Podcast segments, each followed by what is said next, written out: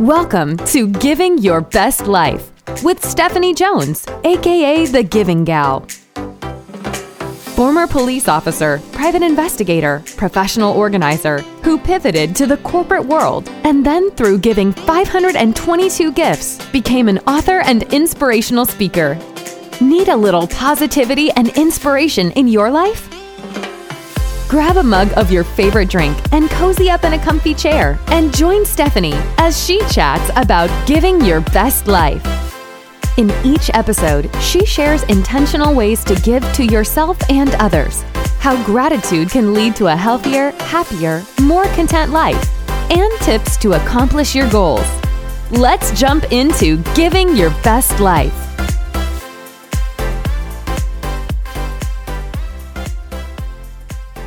Hey friends, it's Stephanie here, also known as the Giving Gal, with episode number 40 of Giving Your Best Life. Today, I want to talk about giving and events. So, um, I was thinking about this this morning. I was looking back over the past couple of years, and one of the things that I really strive to do, and I challenge others to do this. So, know that on this podcast is I don't think I ever talk about something that I'm not living out. I'm never going to ask you, uh, I hate to use those words like never, always, but uh, I'm not going to ask you to do something that I haven't done before or challenge you to do something that I haven't done before.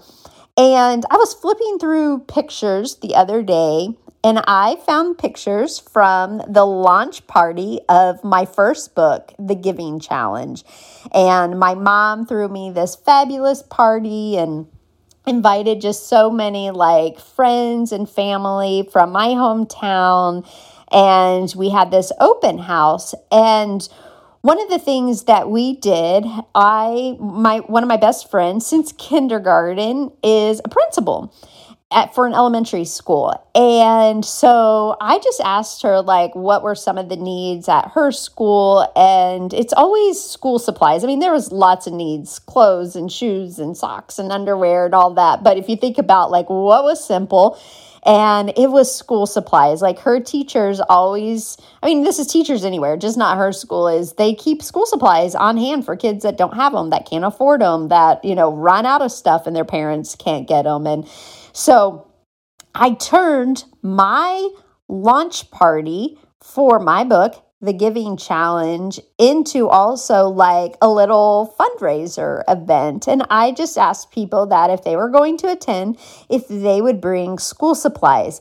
Now, anytime I have done this, I don't tell them, you know, this is how much you have to bring or how much you have to give. I believe we gave them a little list, you know, so that they got what teachers needed or what the school needed. But beyond that, and what I loved about it is, you know, somebody made just a, a pack of highlighters, and that's awesome. And then other people brought like bags of supplies, but the compound effect of everybody working together as we ended up, it was so cool. The picture, I have it out on Instagram. You can go to my Instagram. Um, giving underscore gal you can see the picture is we had like this whole table full of school supplies and it was all because we just turned an event that we were already doing into a giving event.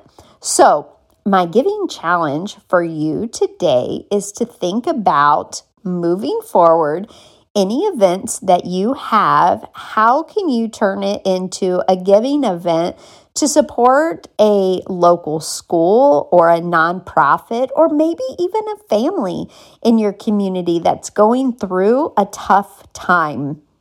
I love this idea. It went so well that moving forward, I had a couple of friends who had me come to their homes to do like book readings and book signings. We did Q and A's with an author and people who wanted to write a book. Um, I did an event at my house and um, one of the times we did snacks. So, working again with a, another school, is we found out, you know, that a lot of times in elementary school they have snack time, but kids can't afford snacks.